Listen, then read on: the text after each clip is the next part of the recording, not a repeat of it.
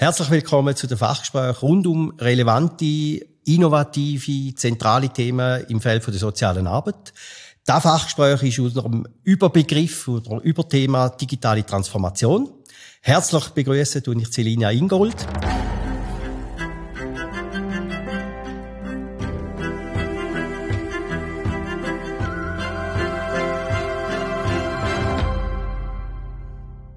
Und jetzt gerade, wo wir bei der Digitalität sind, ich nehme mein Smartphone und schaue auf den Ost, äh, auf deinem Porträt und Stell dich einfach mal kurz vor, was da alles drin steht.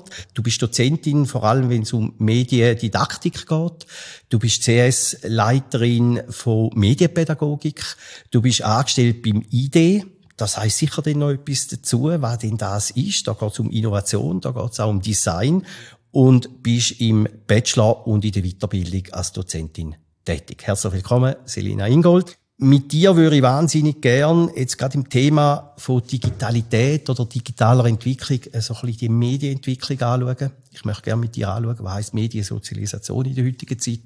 Und dann natürlich immer den Sprung auch machen, was bedeutet das für die soziale Arbeit? Was bedeutet das dort für die Fachleute, für die Organisationen, aber auch für die Adressaten? Ich möchte gerne anfangen im Zusammenhang mit einem Beispiel, das ich erlebt habe, letztes Jahr, wo es wirklich in dieser Pandemie darum gegangen ist, auch die, die Smartphones-Geräte besser zu nutzen, mehr zu nutzen für Kommunikation, Information innerhalb von einer Einrichtung. Und daraus haben wir dann wirklich gemerkt, Medienkompetenz ist ein wichtiger, zentraler Teil auch in diesen Einrichtungen, in den sozialen Einrichtungen, wenn es in der Begleitung oder in der Betreuung von diesen Menschen geht, die dort drinnen leben. Und ich weiß von dir, du hast dich auch auseinandergesetzt mit dieser Mediensozialisation.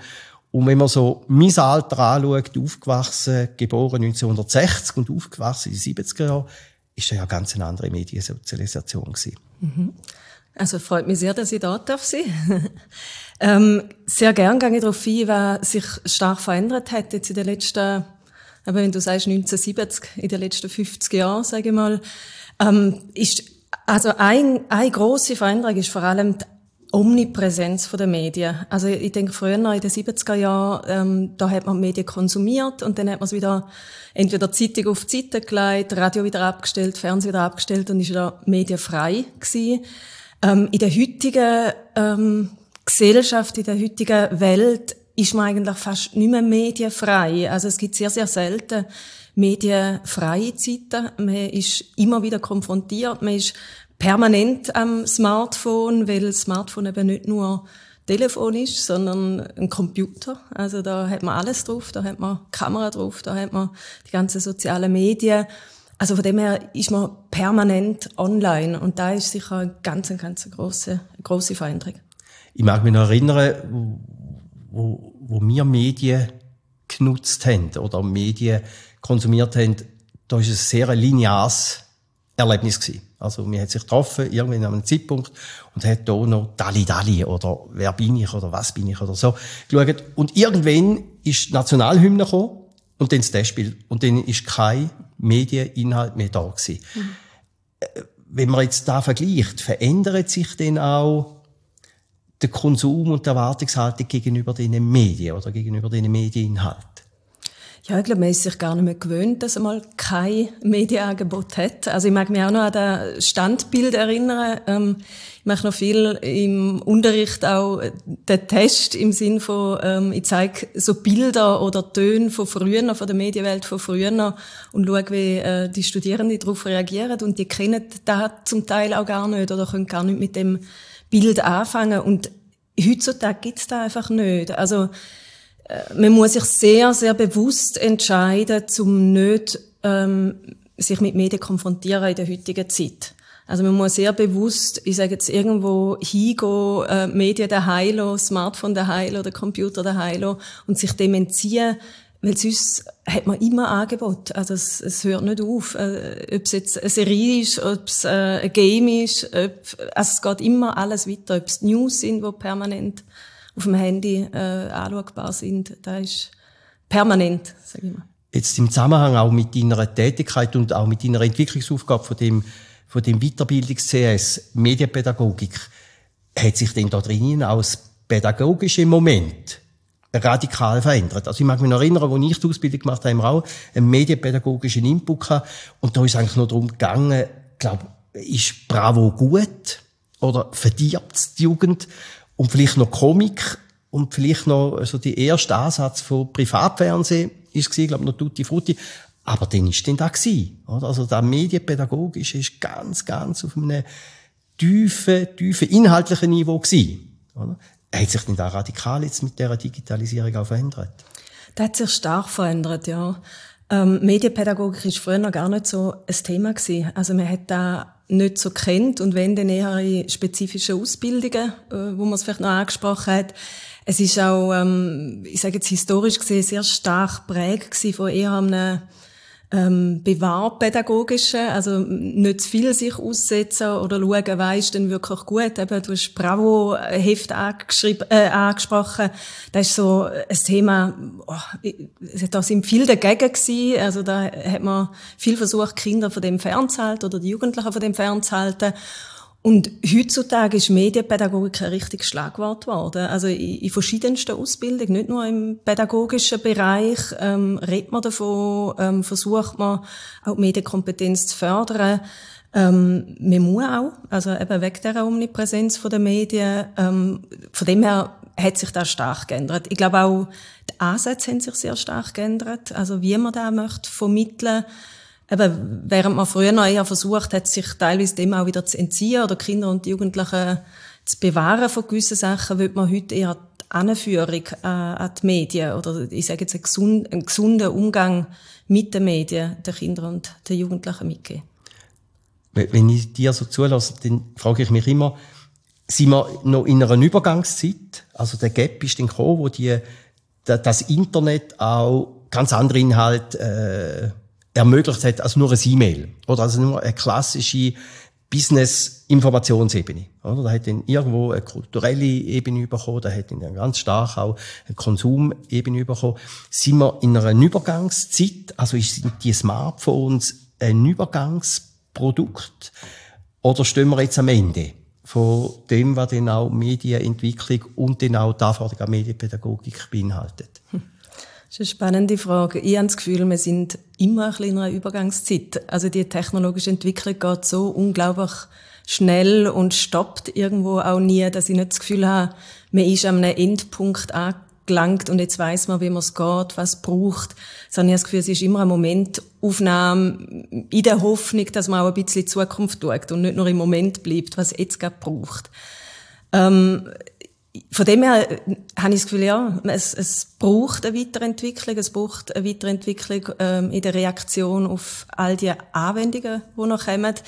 Wo ich mir das Gefühl habe, wir sind so ein in einer Übergangsphase. Ich habe das Gefühl, ähm, wir haben noch nicht so einen gesunden Umgang mit all diesen Geräten. Also ich, ich rede jetzt ganz allgemein äh, und meine es auch nicht sehr spezifisch auf ein Individuum, sondern ich meine wir als Gesellschaft ich glaube, ähm, wir sind alle noch, noch nicht sehr geübt im, im Schauen, wo tut es uns gut und wo tut es uns nicht gut, wo hilft es uns, wo hilft es uns nicht. Ähm, es hat schon sehr stark zu einer beschleunigten Gesellschaft geführt, wo ich denke, wo wir ähm, als Gesellschaft auch teilweise darunter leiden. Und dort glaube ich, dort müssen wir schon noch dazulernen. Dort sehen wir uns eher in einer Übergangsphase. Ja. Ich habe im, im letzten Semester Unterricht mit Studierenden, wo es wirklich darum gegangen ist, so digitale Anforderungen im Alltag von Sozialarbeit und Sozialpädagogik, schwerpunktmäßig Sozialpädagogik. Und dann hat ein Student gesagt, äh, äh er, wenn man Transformation auch ernst nimmt, oder, dann wird aus einer Raupe ein Schmetterling. Also das heißt aus einem analogen Wesen, äh, digitale Wesen. Äh, äh wenn du so in dem ganzen Entwicklungsbereich und in dem, in dem Forschungsbereich dran anschaust, werden wir zu einem digitalen Wesen? Nein, da glaube ich nicht. ähm, nein, ähm, ich glaube, wir bleiben auch noch sehr stark analog und ich denke, wir, wir müssen die analogen Teil auch sehr bewahren und leben und geniessen.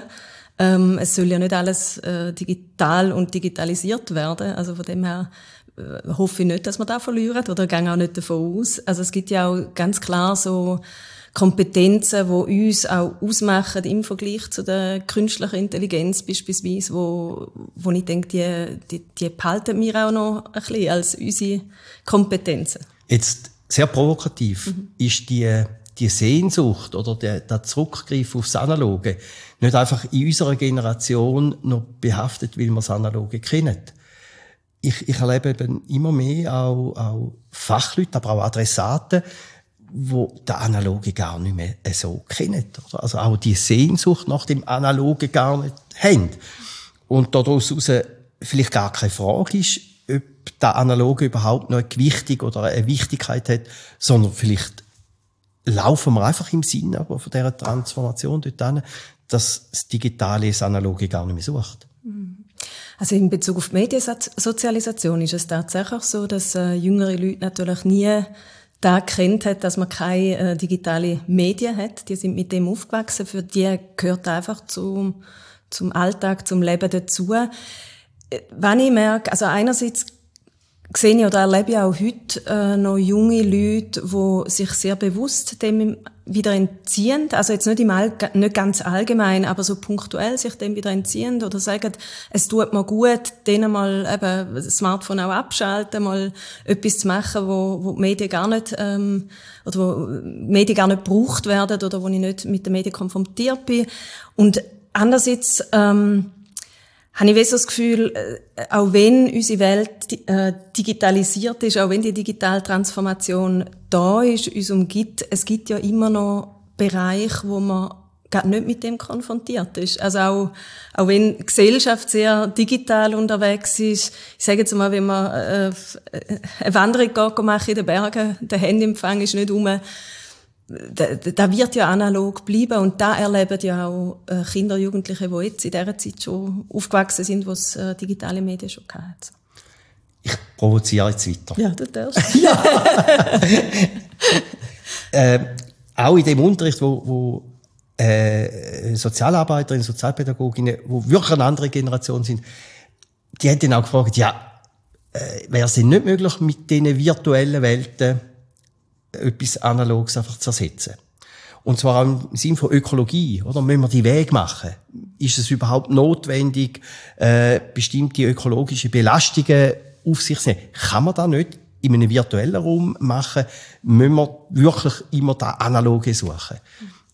Also, da hat ja den Einfluss bis auf Sozialarbeit oder sozialpädagogische Aufgabenstellung oder da in eine Bewältigungsstrategie. Was würdest du denn sagen, wenn jemand schon so weit denkt und sagt, hey, wir machen doch das virtuell. Hm.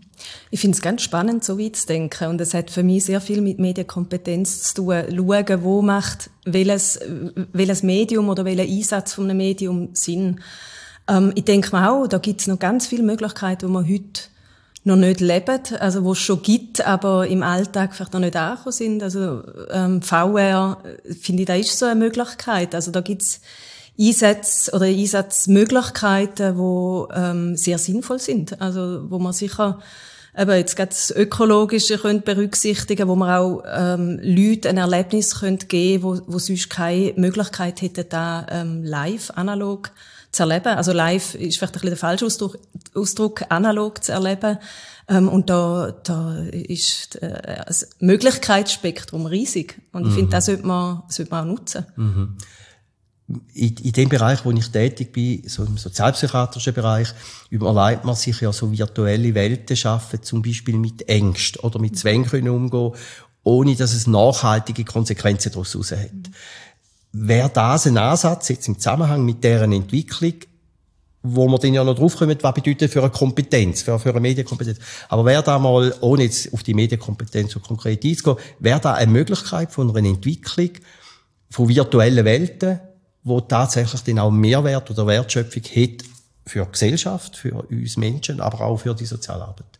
Für mich ist es da. Also ich finde das sehr ein spannender Bereich zu schauen, wo kann man in der Angsttherapie ähm, Virtual Reality auch einsetzen.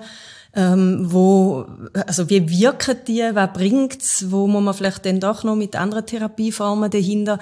Ich finde es auch immer wichtig, dass man es als Ergänzung anschaut. Das ersetzt ja nicht etwas komplett, oder zumindest jetzt sicher am Anfang nicht. Äh, wenn man merkt, es kann etwas ersetzen, ersetzt es dann vielleicht auch ähm, eine andere Therapieform. Aber dort zu spielen, dort auszuprobieren, gerade auch im Wissen, eben in der Angsttherapie kann man ähm, sich gewisse Ängste stellen, ähm, Situationen äh, ausprobieren, ohne dass man wirklich ähm, gefördert ist und, und äh, in der Hoffnung, dass die Wiederholung von der ähm, Angsterfahrung, äh, die Wiederholung von der Erfahrung, dass man aber auch darüber auskommt über die Angst, dass einem da hilft, ja. zum Weiterkommen.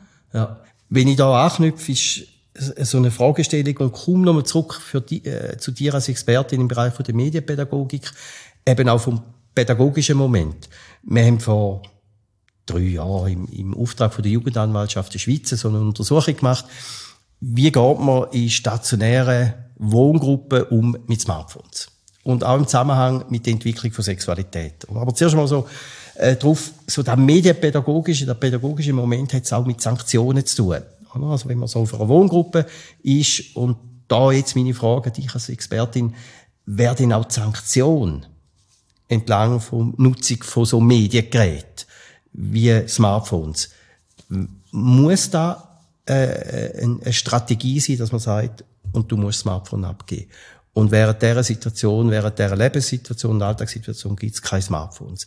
Oder wir haben einfach gemerkt, die, die wir untersucht haben, ganz unterschiedliche Haltungen. Die einen haben Smartphones abgenommen, die anderen haben es erlaubt, die anderen haben es untersucht. Also ganz heikle Situationen auch. Und jetzt als Medienpädagogin, was würdest du denn empfehlen auf einer solchen Wohngruppe? Wie, wie geht man mit Smartphones um, wo so allmächtig und allpräsent ist? Also Regeln sind in der Medienpädagogik sicher sehr wichtig, auch dass man ähm, Grenzen aufsetzt oder schaut, was, was macht Sinn, was macht nicht Sinn. Ähm, man hat ja häufig auch mit Menschen zu tun, die das selber vielleicht noch nicht so können einschätzen können. Also Kinder Jugendliche können das vielleicht aufgrund ihrer Entwicklung noch nicht so einschätzen. Leute, die in einer ähm, schwierigen psychischen Verfassung sind oder ähm, Krankheits, äh, krankheitsbedingt da nicht können einschätzen die brauchen ja auch Unterstützung. Und äh, für mich sind Fachpersonen jetzt auch in der sozialen Arbeit oder auch im pädagogischen Bereich ganz allgemein ähm, sollten ja können dort unterstützend sein. Also von dem her ist es wichtig, die Unterstützung zu bieten.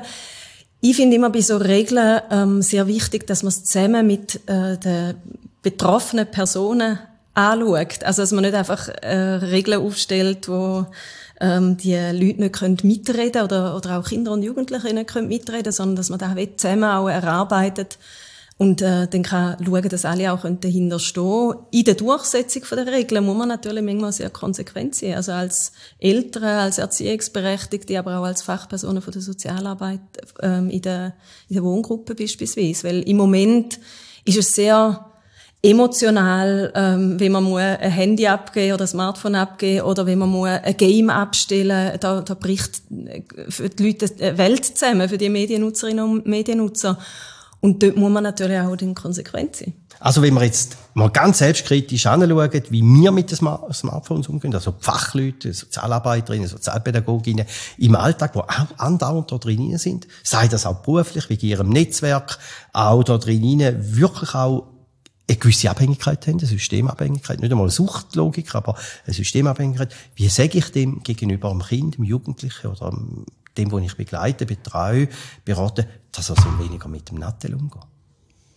Ich finde, es ist ganz wichtig, dass man bei sich selber anfängt. Also machen wir auch häufig, wenn man medienpädagogisch arbeitet oder in der Lehre, in der Medienpädagogik, dass man zuerst mal bei sich selber anschaut und reflektiert und auch die kritischen Momente anschaut. Ich erlebe fest so, dass wir als Gesellschaft noch nicht einen gesunden Umgang mit Smartphone haben. Und ähm, ich merke aber auch, dass das eine Herausforderung ist, die nicht einfach so schnell zu lösen ist. Also da müssen wir reinwachsen, da müssen wir lernen, da müssen wir auch immer wieder äh, kritisch sein, ähm, selbstkritisch sein und uns auch immer wieder bewusst sein, dass wir auch Vorbilder sind für, für Kinder und Jugendliche. Und wie wir da machen, also ich denke, kann man gar nicht so verallgemeinern. Also ich denke, es hat sehr viel damit zu tun, ähm, für sich selber auch äh, gewisse Regeln aufzusetzen, wenn man Mühe hat, am Wochenende abzuschalten, dann will auch anfangen zu sagen, jetzt mache ich einen Samstag, einen medienfreien Samstag etc. Oder auch die, die Experimente mal zu machen. Ich finde es beispielsweise sehr spannend, ähm, sich mal in so ein Experiment begeben und einfach mal sagt, man macht jetzt wirklich mal ein Wochenende ohne Medien und was passiert da? Und dann merkt man fest, äh, wie stark, dass wir ja auch äh, abhängig sind von diesen ähm, Smartphones oder anderen Medien. Zwei Fragen. Das eine ist, die Untersuchung, die wir gemacht haben, da haben wir den Titel gegeben, ohne mein Handy bin ich kastriert. Mhm. Oder? Also so die Sexualisierung von den Inhalten drin und auch so sind mächtig zu sein, wenn man mir das Handy wegnimmt. Äh, was hat denn die Dynamik ausgemacht, dass die Smartphones so äh, elementare, relevante, fast existenzielle Form im, im Leben von uns wird, worden ist? Das hat äh, für mich sicher damit zu tun, dass das Smartphone einfach so viel bietet. Also da ist äh, permanent äh, Kommunikationsmedium, wo da ist. Also man ist, äh, ist die Möglichkeit äh, für Aussenkontakt, für Vernetzungen. Es ist aber auch eine permanente Möglichkeit, sich zu unterhalten. Man kann ähm, Film schauen, man kann ähm, eben Games spielen etc. Also von dem her, es ist einfach alles in einem und wenn man da nicht mehr hat, fehlt einem natürlich sehr viel. Und gerade auch äh, Leute, die ähm, vielleicht äh, in einer sozialpädagogischen Einrichtung sind, wo der Aussenkontakt äh, ein bisschen minimiert ist, ist natürlich ein, Smartphone also auch ganz ein wichtiger Kontakt gegen aussen. Und da ähm, nimmt man natürlich auch etwas weg, wenn man das Smartphone mal auf die Seite legen. Jetzt medienpädagogisch oder pädagogisch betrachtet, müssen wir ja dann wie die Sanktion noch rahmen mit was denn sus? Also wenn ich da, wo ich immer habe, an Digitalität, also ich merke das ja selber, oder, was ich alles mit dem Smartphone kann machen So bin ich ja eingestiegen. Ich kann schauen, wo du überall tätig bist, was du für eine Karriere hinter dir, hast, was du für Kompetenz hast. Ein Klick und ich habe da können haben. Wenn ich jetzt da nicht mehr habe, wie müssen wir denn da anstelle von was, was wäre denn dort die Alternative? Also ich gehe jetzt mal davon aus, Sanktionen sind bei euch dann vor allem Thema, wenn irgendetwas vorgefallen ist, wenn man merkt, dass die Mediennutzung ähm, nicht mehr in einem gesunden Rahmen ist, wegen was auch immer. Und äh, dort ist es ganz wichtig, dass man wie Alternativen auch aufzeigen kann, weil es gibt Menschen, die ähm, so ein bisschen den Zugang zu den alternativen oder eben dann wieder ein bisschen analogen Möglichkeiten von der Freizeitgestaltung ein Stück weit aus den Augen verlieren, ähm, wo ähm, sich in den Medienwelten verlieren oder wo dort so fest eintauchen, ähm, so viel Bestätigung dort bekommen, wo es vielleicht im Leben, im nicht medialen Leben nicht überkommen, äh, dass, dass lieber ins mediale Leben gehen. Und dort muss man äh, pädagogisch unterstützend äh, zur Seite stehen, um zu schauen, was gibt's da für Möglichkeiten, was gibt's vielleicht für Interessen, wo die Person auch noch hat, abgesehen von den medialen Interessen, die sie hat. Und wenn jetzt der Jugendliche sagt, ich will da nicht. Also ich will nicht wandern, ich will nicht Skifahren, ich will nicht schwimmen, ich will nicht ins Kino. Ich habe alles da. Was, was, was ist denn der, was, was werden da innen, für mich jetzt als Sozialpädagoge und mit einem solchen Jugendlichen im Alltag schafft, was wären meine Strategien? Ja, das ist eine schwierige Ausgangslage und ich habe nicht die einfache Antwort. ich glaube, wenn ich die hätte, dann äh, würde es ganz vielen helfen. Ich hoffe, ähm, dass du mir jetzt genau die Antwort gibst. Die kann er nicht liefern. ähm, nein, ich glaube, es ist immer wieder Aushandlungssache, Sachen anschauen. Ich denke, man muss ja auch schauen, im Medialen, also es ist ja dort auch ganz viel gut, wo ähm, Kinder, Jugendliche machen. Also ich, ich sage jetzt mal so die ganz kreative Arbeit mit Medien. Also ob sie jetzt äh, mal einen Film machen, ob es äh, Audiobeitrag äh, machen ob sie äh, fotografieren wollen. Also dort ist auch Medieneinsatz, aber in einer, sehr kreat in einer sehr kreativen Art und Weise. Und das sind dann ja vielleicht auch Bereiche, wo sie doch auch Interesse haben, wo man, äh, wie sagt, okay, es ist zwar medial, aber es ist nicht einfach das Konsumieren, sondern es ist ein Stück weit ein äh, Prosumententum oder, oder das Prosumieren. Also man ist auch am Produzieren, man tut teilhaben an dieser medialen Welt und nicht einfach konsumieren. Also ich finde auch spannend zwei Sachen, die du gesagt hast, oder für mich auch sehr relevant ist der Aushandlungsprozess. Also es muss ja dauernd immer wieder ein Eruieren sein, wo stehe ich und wie sieht die Beziehungsgestaltung von mir zu den Jugendlichen oder zu wem denn auch immer äh, äh, ist, wie sieht das aus? Und der andere Teil ist ja der Partizipative drin. Und ich würde gerne ein Beispiel machen und den mal so ein bisschen hören, oder? Was, was bedeutet denn da für Medienentwicklung, Mediensozialisation und vor allem auch so in, in eine perspektivische äh, Logik zu gehen? Und zwar hat mir jemand erzählt, der auf der Cash geschafft hat, sie haben eine ganz schwierige Situation mit einem Jugendlichen, der nicht Lehre machen will. Und die Eltern verzweifeln fast und die Jugendliche sagt, ich bin so gut in meinem E-Game und da ist er, europäisch, absolute Spitze verdient. Unglaublich gut, oder? wenn man den lassen Und jetzt sind die wie die Eltern völlig in, in einer Situation, wo sie ohnmächtig sind, wo sie fast verzweifelt und so dann eben auch auf die Cash gekommen sind oder auf die äh, Kindes-Erwachsenenschutz-Ebene gekommen sind. Und dort hat man dann wie müssen sagen, ja, warum lässt man den Jugendlichen nicht den Weg gehen? Aber das ist ja für Eltern, oder, die in dieser Generation noch mit Testspiel waren und wo es einfach auch ganz eine andere traditionelle Logik gibt vom Beruf oder von einem Berufsfeld, ist das völlig weit Was würdest du denen Eltern sagen? Oder würdest du innerhalb von einem solchen partizipativen Prozess für einen Fokus setzen? Ich finde es ein spannendes Beispiel, weil es zeigt schon die zwei unterschiedlichen Mediensozialisationen, die da aufeinander prallen. Und das ist an sich ja auch nichts Neues. Also man ist immer anders sozialisiert, eine Generation später, und hat immer die Vorstellungen und die Werte von der eigenen Sozialisation, wo man mitnimmt in die ähm, Erziehung und Begleitung von der nächsten Generation.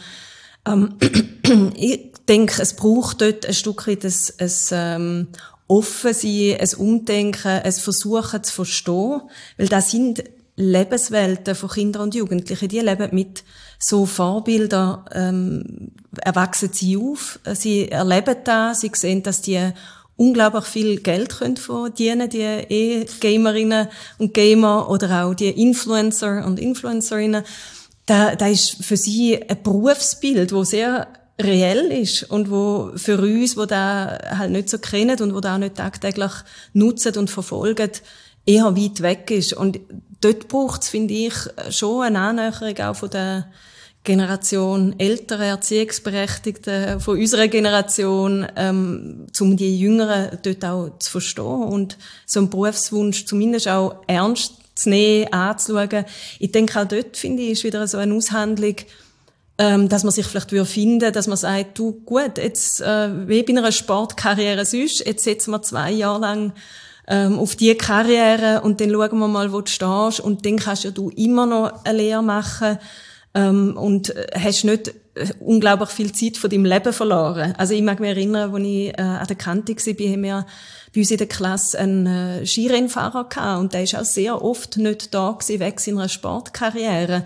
Und man hat wie dem dann so ein Stück weit den Vorrang gegeben, dass er dieser Karriere kann angehen und, und da ist Bond dazu. Also äh, E-Sport oder äh, da, da ist heutzutage auch einfach ein Bereich, wo es gibt, wo, wo man früher einfach nicht kennt hat.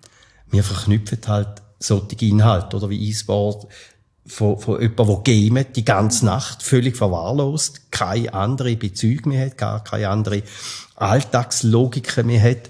Und dann kommt jemand und sagt, ich möchte gerne das machen. Mhm. Und verdient den noch sehr gut, oder? Das bricht ja völlig mit dem, wo wir herkommen, mit dem, was wir auch erlebt haben. Wenn ich dort nachknüpfe und nochmal so die transformatorische Ebene oder Dimension mit dir anschaue, äh, muss denn die Transformation auch von uns, und jetzt mache ich noch den, den Link zu, zu den Professionellen von der sozialen Arbeit, müsste die nicht auch mitgestaltet werden und nicht einfach mitbegleitet werden? Oder? Es ist ja so, immer, oh, jemand macht und soziale Arbeit hinkt den hinein rein und probiert irgendwo Orientierungspunkte, Rahmenbedingungen zu schaffen, müssten wir da nicht auch selber mitgestalten? Doch, da müssten wir. Ich finde das ganz ein wichtiger Punkt. Also wir dürfen nicht einfach immer reagieren auf Sachen, die kommen, ähm, sondern wir müssen aktiv werden, wir müssen äh, uns eingehen in die ganze Entwicklung, wir müssen die mitprägen. Also ich denke, dort haben wir viel Verantwortung, also sowohl äh, in der sozialen Arbeit wie auch in der Bildung, überall. Ähm, nicht einfach zuzuschauen, sondern mitzumachen. Und da hat auch wieder ganz viel mit äh, Kompetenzen zu tun. Da kann man natürlich nur, wenn man sich dem nicht verweigert, wenn man da offen ist, wenn man sich mit dem auseinandersetzt, wenn man sich interessiert und je mehr man auch darüber weiß, ohne dass man über jede Applikation, über jede Anwendung ähm, ganz viel weiß oder dass man äh, alles anwendet und ausprobiert. Aber zumindest man muss ein allgemeines Verständnis haben, man muss ein allgemeines Interesse haben, um da auch mitgestalten. Lange da. Jetzt nur das Interesse. Hm. Müsste man nicht noch schärfer, klarer uns ermächtigen, digitale Prozesse mitgestalten, das Entwickeln von Apps, äh, und dann nicht jemandem überlassen und dann nachher fragen, wie integrieren wir denn noch Soziale oder wie integrieren wir denn noch da drin unseren pädagogischen Auftrag?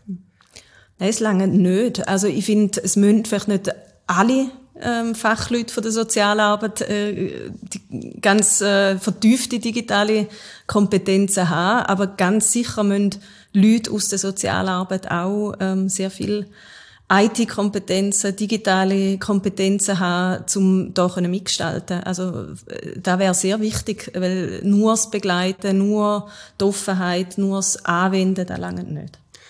Wir sind jetzt bei der sozialen Arbeit ein neues Curriculum entwickeln. Und wenn ich jetzt die Frage mit der Expertise und auch mit deren Erfahrung, wenn es um Medienentwicklung geht, auch digitale äh, Logiken daraus adaptieren, müssen wir äh, spezielles, ein extra Modul schaffen, wo heißt Digitalität oder digitale Anforderungen in der sozialen Arbeit? Oder wärst du eher sagen, nein, da müssen wir koppeln. Wir müssen es koppeln mit Fallbearbeitung, wir müssen es koppeln mit Konflikt, Kommunikationsfähigkeit und, und, und was wäre jetzt eher so deine, deine Idee? Also so Koppeln, Verschmelzen oder eher sagen, nein, das ist ein ganz separater Kompetenzbereich? Für mich ist nicht entweder oder, sondern sowohl als auch. ähm, ich finde so ein, ein Grundstock oder eine Basis müssen einfach alle mitbekommen in ihrem Studium. Aber ich finde immer sehr gut, wenn man ja auch Schwerpunkte setzen kann. Da ist auch im Studium, also ich, ich bin nicht in der Curriculumsentwicklung involviert, da bin ich mal so Schwerpunkte sind wieder angedenkt. Da ist ja grundsätzlich im Studium vorhanden, dass man auch ein Stück weit kann je nach Eigeninteresse, ähm, wo man hat und, und vielleicht auch dem Ziel, wo man hingehen will, sich äh, kann vertiefen, einen Schwerpunkt wählen. Und dort fände ich es ganz wichtig, wenn es auch einen Schwerpunkt gibt in dem Bereich von ähm, der Digitalisierung der sozialen Arbeit und auch den, all diesen Möglichkeiten. Ich meine, du hast es vorher nur ein bisschen angesprochen. Da, ich, ich glaube, da kommt ganz ein großes Feld noch auf uns zu an Möglichkeiten, wo sehr spannend sind einzubinden und wo ich immer noch so ein bisschen sehe, dass äh, die Sozialarbeit dem auch ein bisschen hinterherhinkt. Also wir haben dort äh, nicht nur einen Grundbedarf dort äh, aufzuholen, sondern wir sind dort auch in einer gewissen Verpflichtung. Oder? Höre ich jetzt daraus raus. Äh, würde jetzt mal so gerne so einen Schritt in die Kompetenz gehen. Wir haben immer wieder von Medienkompetenz geredet. Würde gerne mal mit dir anschauen, was heisst denn da überhaupt? Was ist denn da überhaupt? Was bedeutet denn da auch in, in dem pädagogischen, sozialarbeiterischen Verständnis? Und würde gerne mit einem Beispiel schaffen. Und auch in, im Zusammenhang mit einem Coaching ist die Situation auftaucht, dass Jugendliche auf einer so halb ambulante Tagesstätten-Situation, die sind aufgefallen, dass sie im Smartphone in einer grössten Selbstverständlichkeit pornografische Bilder konsumiert haben.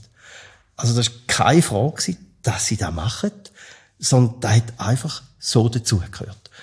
Und dann war die Frage, was sind da in entwicklungsspezifische Aufgaben, wo, wo die Fachleute haben, die die Tagesstätten äh, begleitet und betreut haben, wo, wo sind wir da auch ein Stück weit den Jugendlichen verpflichtet, wo sind wir im Umfeld äh, äh, verpflichtet und wo sind es allenfalls auch ethische Fragestellungen. Und jetzt so im Zusammenhang für Kompetenzen, was brauchen die Fachleute für Kompetenzen, mit der solchen Situation umzugehen?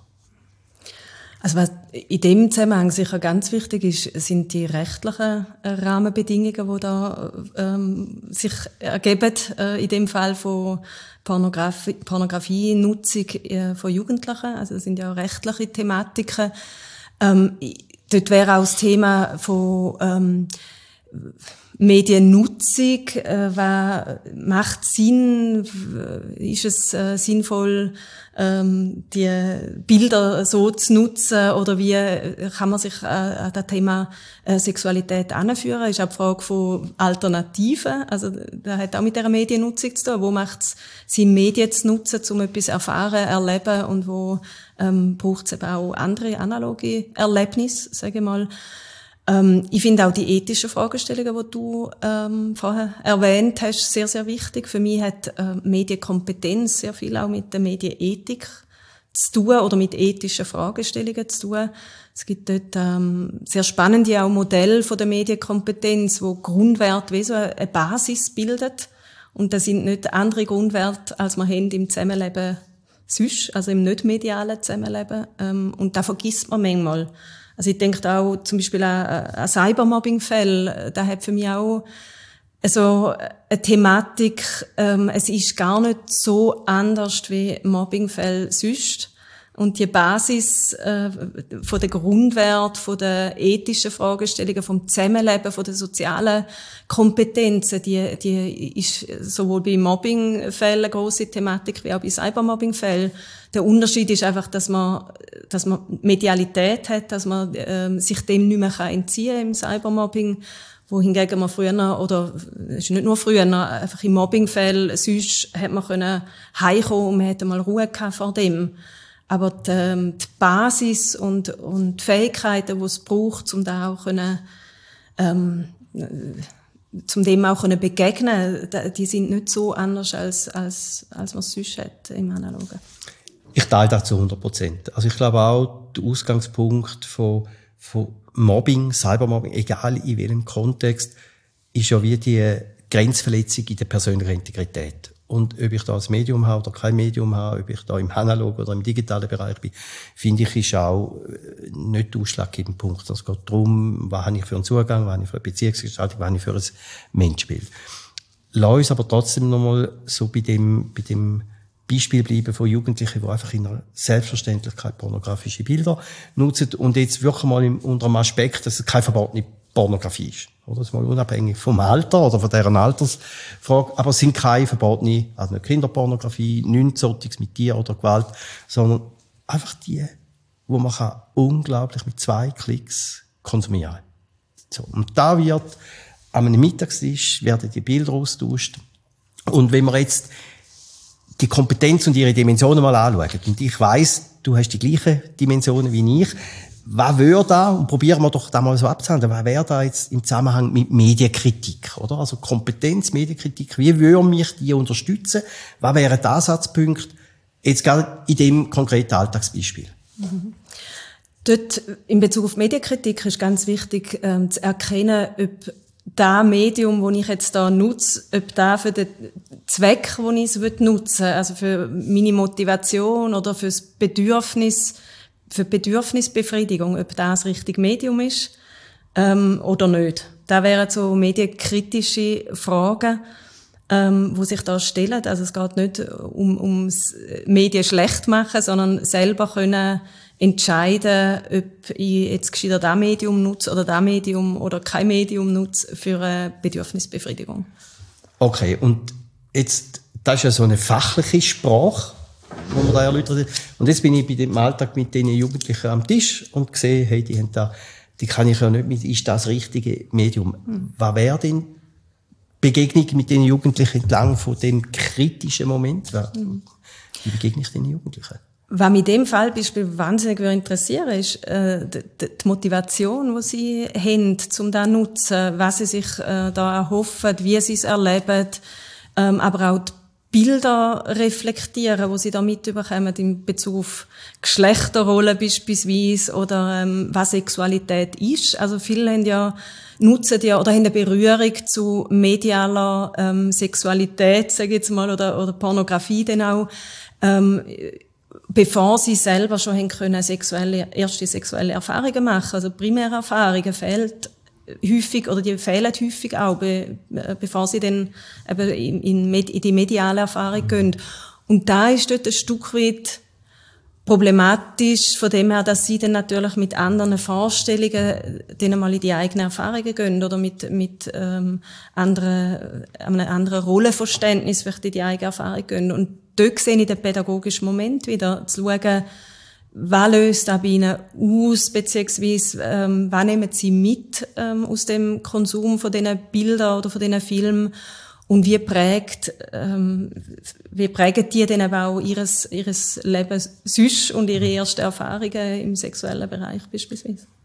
Und wenn gerade gekoppelt ist, oder das Digitale oder die Möglichkeit mit den neuen Medien, mit Sexualität, dann wird es ja auch tabuisiert, dann wird es auch heikel.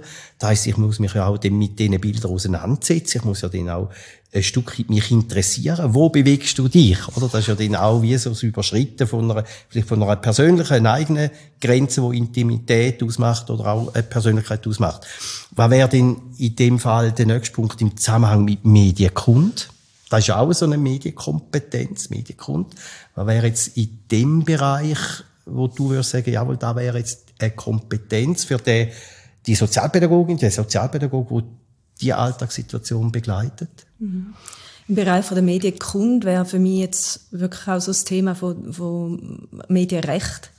Also dort kommen so Themen ein, dass man ähm, genug Wissen darüber hat, äh, was sind die rechtlichen, medienrechtlichen Rahmenbedingungen, ähm, es hat auch mit äh, Mediensystem, wie funktionieren Mediensystem, eventuell jetzt auch Pornografieindustrie, ähm, dass man dort so ein bisschen Verständnis dafür hat und weiß, wie das funktioniert oder auch die Plattformen, die da anbieten.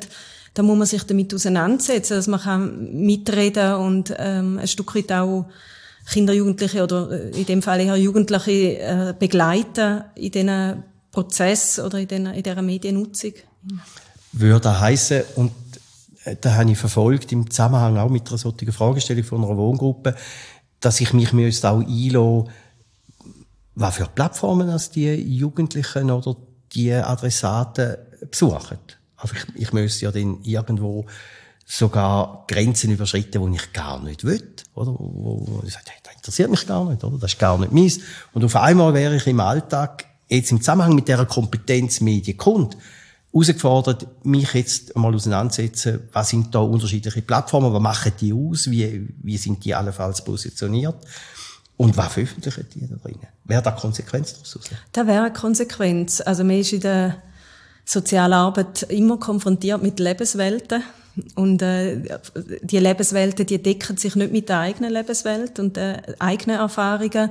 Und zum Verständnis überkommen für Klientinnen und Klienten, muss man sich ja mit dieser Lebenswelt auseinandersetzen. Und da sind ja auch Themen, also sind nicht nur mediale Themen, die auch im Fern sind, sondern auch andere Themen, auch im Fern sind, wo man sich aber damit auseinandersetzen muss, um weh einerseits das Verständnis können dafür entwickeln, aber auch, auch die Situation können einschätzen, wenn man nicht selber ähm, sich die Kompetenz aneignet oder selber sich mit dem auseinandersetzt, dann kann man sie auch nicht einschätzen.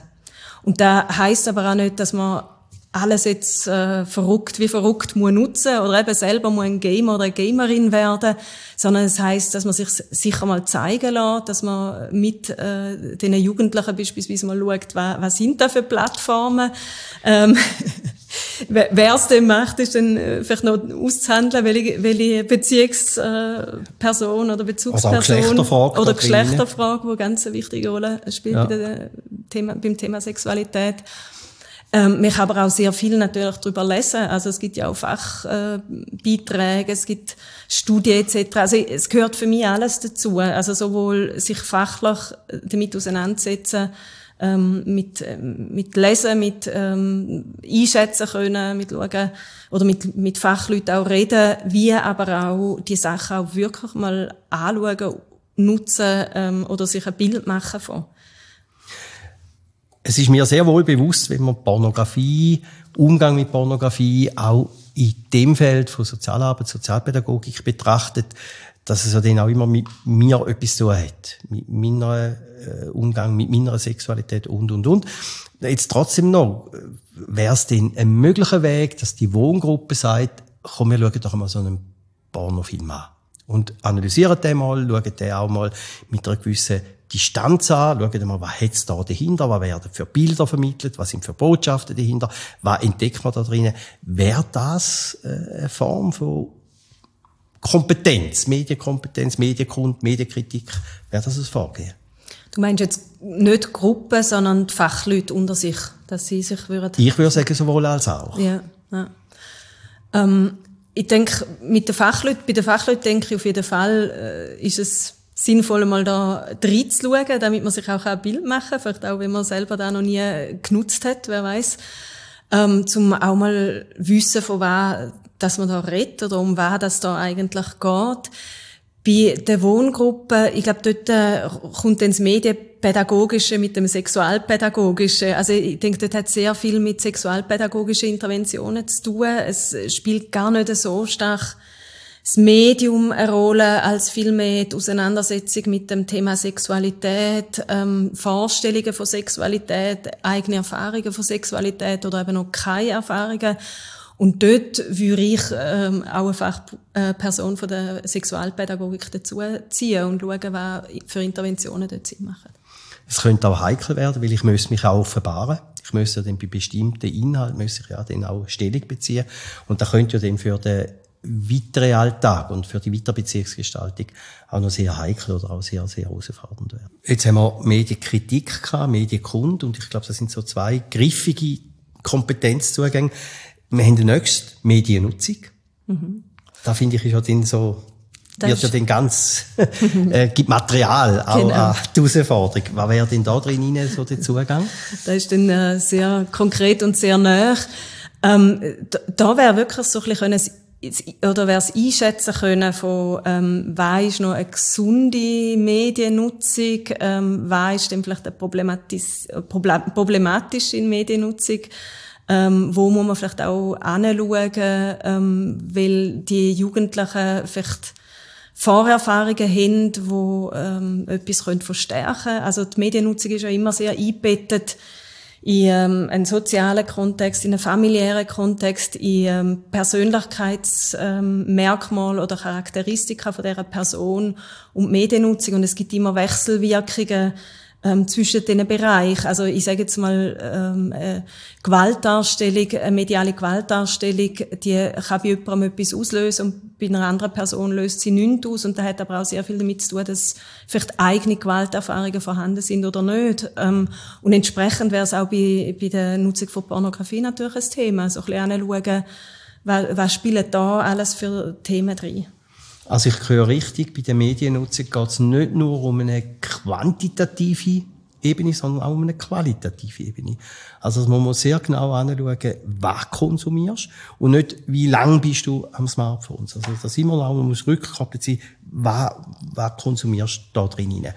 Und jetzt kommt ja der schwierigste Teil denn da drin von der Kompetenz, einfach Mediengestaltung. Und jetzt, da wäre jetzt natürlich spannend, oder? Zum jetzt noch hören, ja, jetzt haben wir noch die Kompetenz. Spielt die jetzt in dem Fall oder in, de, in dem Beispiel überhaupt eine Rolle? Oder sagst du, ja, das spielt tatsächlich eine Rolle. Das ist, da, die Kompetenzschlaufe, die hat tatsächlich auch äh, äh, eine innere Logik.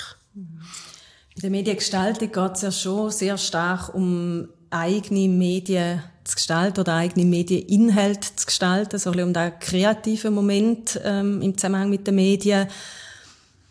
Jetzt in dem spezifischen Fall äh, sehe jetzt nicht eine große Relevanz von dem Kompetenzbereich. Ich finde dort eher wieder, aber da geht für mich, also es ist auch nicht trennscharf, eher wieder so ein bisschen die ähm, Medienkunde eher, eher die Frage, wie also das Dekonstruieren von so Medieninhalten. Wie sind die gemacht? Wie sind die dargestellt? Ähm, bei Film, bei Werbung etc. Da ist immer sehr spannend mit den Jugendlichen da auch zu dekonstruieren, dass sie auch verstehen, dass da, was sie sehen, nicht einfach das Abbild von einer analoge Realität ist, sondern dass äh, da eine Postproduktion gibt, dass da immer wieder geschnitten worden ist. Dass, also so Themen finde ich sehr spannend. Ähm, aber dass sie selber jetzt aktiv werden und Medien gestalten, in dem Fall sehe ich jetzt nicht so als relevantes Thema. Jetzt haben wir so die Kompetenzbereiche angeschaut. äh, bevor ich jetzt zum Abschluss komme, äh, würde es mich schon noch interessieren, sind die, die Medienkompetenzen jetzt aus Sicht von einer Medienpädagogin genug gesetzt? Sind wir uns diesen Kompetenzen überhaupt bewusst? Oder gehen wir sehr stark aus einer Alltagslogik, gehen wir sehr stark eben auch von unserer Mediensozialisation aus? Oder müssen wir da nicht einfach sagen, hey, es braucht mehr Sensibilisierung, es braucht mehr Aufklärung, sondern es braucht ein Bewusstsein von dieser Transformation, wo wir drin stecken, und es braucht auch eine radikale, eine radikale Veränderung vom Zugang. Mhm. Ja, für mich braucht es eine radikale Veränderung. Also es braucht ein Umdenken, dass ähm, die ähm, digitale Lebenswelt von, äh, von uns allen, auch von den Klientinnen und Klienten, dass die da ist, dass die ähm, äh, sehr einen grossen Einfluss hat und dass man sich mit Themen da auch wirklich intensiv auseinandersetzt und auch ähm, kompetent sich mit dem auseinandersetzt oder Kompetenzen sich aneignet, um da auch können begleiten, unterstützen, auch ähm, Leute mitnehmen in die Welt. Also ich denke jetzt gerade auch so an Menschen mit Beeinträchtigungen. Ich erlebe dort immer wieder ganz oft, dass man an die im Rahmen von der Medienpädagogik nicht oder sehr wenig denkt. Und dort, jetzt auch mit den Erfahrungen, die wir gemacht haben in den letzten zwei Jahren in dieser Pandemie, wenn man dort die Personen nicht mitnimmt, dann sind sie ganz, ganz stark ausgeschlossen aus ganz viel Lebensbereich, Alltagsbereich, aus ähm, einem, gro einem Großteil von der Gesellschaft,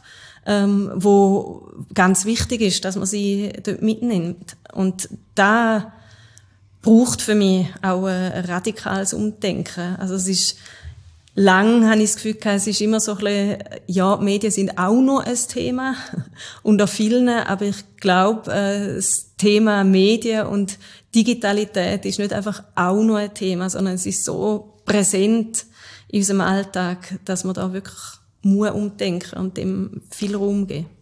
Da wird heiß auf den Punkt gebracht, wenn es um Kompetenzeignung geht, um Medienkompetenzeignung geht. Es geht nicht nur um die Erweiterung, das Ermöglichen, das Zuführen von Medienkompetenz an die Adressaten der sozialen Arbeit, sondern die Fachleute brauchen Medienkompetenzen, aber auch die Organisationen, die Richtigen, brauchen ein Know-how, brauchen Ressourcen, um mit diesen Kompetenzen rund um Digitalität, rund um Medien, neue Medien können umzugehen. So ist es. Also für mich hat es immer so die drei Ebenen von ähm, Relevanz in Bezug auf Medienkompetenz. Also die Ebene Organisation, die Ebene von der Fachleute von der sozialen Arbeit und die Ebene von der Klientinnen und Klienten. Und äh, ich denke, gerade auch in Bezug auf die Organisation ist es sehr, sehr wichtig, dass, ähm, dort, dass man sich dort auseinandersetzt mit neuen Möglichkeiten, die die Digitalisierung oder die digitale Transformation ja auch bietet. Also du hast VR genannt, ähm, die ganze Online-Beratung, die es jetzt auch schon eine Weile gibt, aber doch auch noch nicht überall angekommen ist. Also da hat man auch gesehen, wer, wer schon in dem Bereich tätig war, hat können auf da jetzt umswitchen in der äh, Pandemie oder seit der Pandemie. Wer nicht, die, die haben dort mehr Mühe gehabt, etwas alternativ auch anzubieten. Es gibt aber auch x weitere Formen, ob es jetzt über Apps ist oder Einsatz von oder auch so da ähm, nicht ausschließlich mediale, sondern die Verbindung äh, von medial und nicht medial. Also da gibt's äh, so einen breiten Fächer, wo ich das Gefühl habe, da wird wenig momentan genutzt oder noch wenig genutzt. Und mm. da mhm. wünsche ich mir schon, dass, dass man sich stärker mit dem auseinandersetzt und dort auch mehr anfängt nutzen und ausprobieren und gestalten. Ich habe jetzt in die Schlussrunde gehen will aber gleich noch, bin froh, dass du als Medienpädagogin mir gegenüber sitzt. Ich will da gleich noch aufnehmen. Die Pandemie ist ja eine Ausnahmesituation. Die Pandemie hat aber auch digitale Entwicklung, digitale Anforderungen unglaublich beschleunigt, auch eingefordert. Das ist gar keine Alternative gewesen. Hat sich denn in dieser Pandemie auch das Pädagogische verändert? Oder da kommt ja die, die die Widerstände, wo in der Pandemie oder sich das ILO auf die Maßnahmen äh, in Widerstand gehen, hat sich dann auch äh, pädagogische Anforderungen, Zusammenhang Digitalität, Zusammenhang pädagogische Aufgabenstellung, hat sich das auch verändert? Ja, das Pädagogische hat sich, finde ich, äh, stark verändert. Ähm, man hat sich einfach müssen mit dem auseinandersetzen, auch wenn man vorher sich dem ein Stück weit entzogen hat. Ähm, man hat sich müssen mit äh, technischen Fragestellungen auseinandersetzen, ähm, auch wenn man vielleicht nicht so technikaffin ist. Man hat auch andere Methoden, didaktische Formen müssen suchen. Dort hat es äh, eine starke Weiterbildung in den letzten zwei Jahren, unweigerlich. Von dem her hat sich, haben sich Sachen verändert. Für mich ist noch so ein bisschen die offene Frage, wie ähm, wird sich jetzt da in der nächsten Zeit einpendeln? Ich hoffe mal sehr, dass man mit der Erfahrung, die wir jetzt mitnehmen aus diesen zwei Jahren, auch wirklich neue Formen sucht von ähm, Kombinationen, wo macht was Sinn, ähm, Sachen auch neu denken, ausprobieren im pädagogischen Bereich, auch bei uns äh, an der Fachhochschule, also im Bereich von der Lehre, wo ist welches Format sinnvoll, welche Zwischenformate gibt es. Es gibt ja nicht nur das Distance Learning und das äh, Lernen da vor Ort im Unterrichtsraum, sondern es gibt x verschiedene Zwischenformen, wo man ja auch ein Stück weit finde ich, ein Experimentierfeld hat, das ich sehr spannend finde, Sachen auszuprobieren. Wir haben noch nicht äh, die Lösungen, sondern es gilt, äh, da einfach einmal irgendwo frisch und fröhlich auszuprobieren und schauen, was klappt, was klappt ja. nicht. Und da hat sich viel verändert und ich glaube, es muss weitergehen. So. Ja, ah, da glaube ich auch. Ich glaube, wir müssen etwas Neues entwickeln. Ich glaube, wir können nicht die alten methodisch-didaktischen Konstrukte uns bewegen, sondern da, da, da muss etwas Neues passieren. Und das Neue, da muss im Zusammenhang mit den Menschen sein, die uns begleiten, mit denen, wo wir in, in, in einem pädagogischen, in einem Lehrbereich sind oder in einem Betreuungs-, in einem Beratungsbereich. Ja, ich komme zum Abschluss. Ich habe noch gesagt, ich komme nochmal äh, darauf zurück. Idee, du bist Dozentin, Projektleiterin in dem Institut.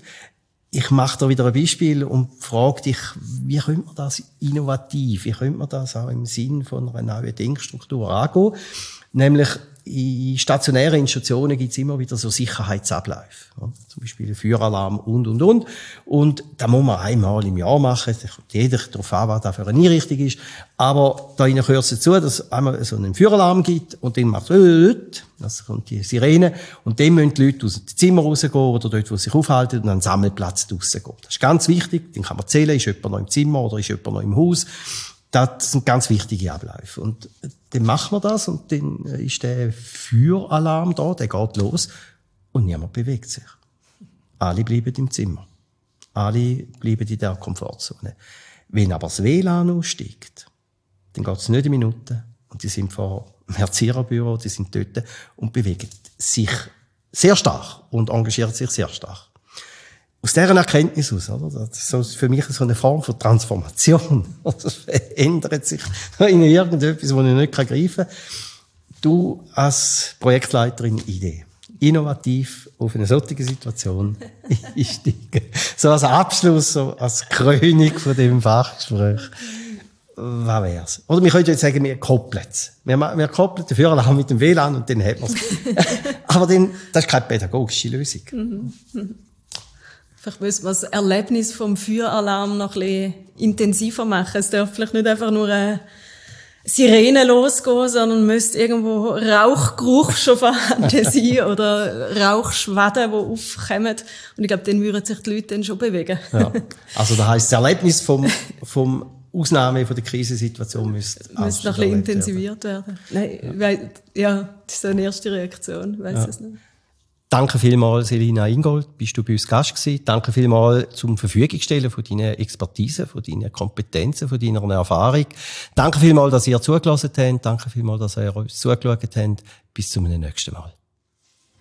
Das war ein Fachgespräch von der Ost, Departement Soziale Arbeit.